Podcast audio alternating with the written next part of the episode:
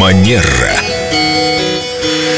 Элегантно, уверенно в себе, прекрасная Виктория, специалист по этикету. Здравствуйте, Виктория, мы вас ждали, особенно Семен. Да, я вас ждал. Виктория, доброе утро. Доброе утро.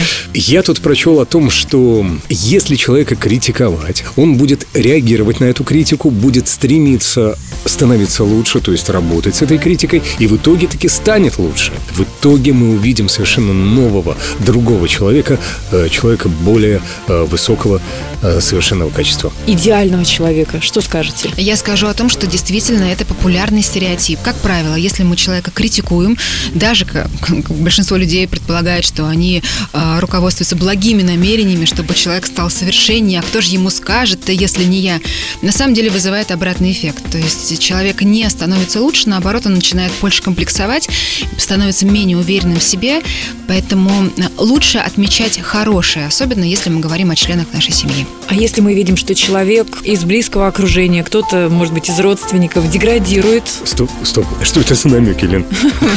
Подожди, родственничек. Секунду.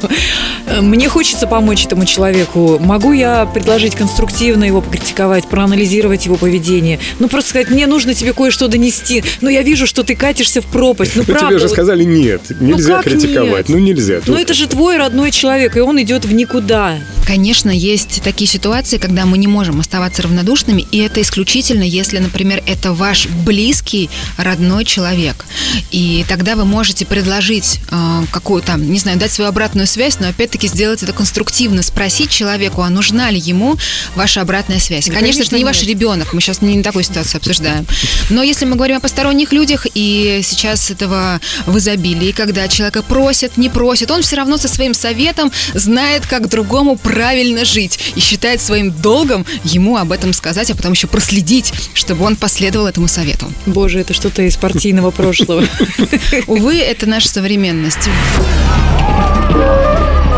Терра Манера.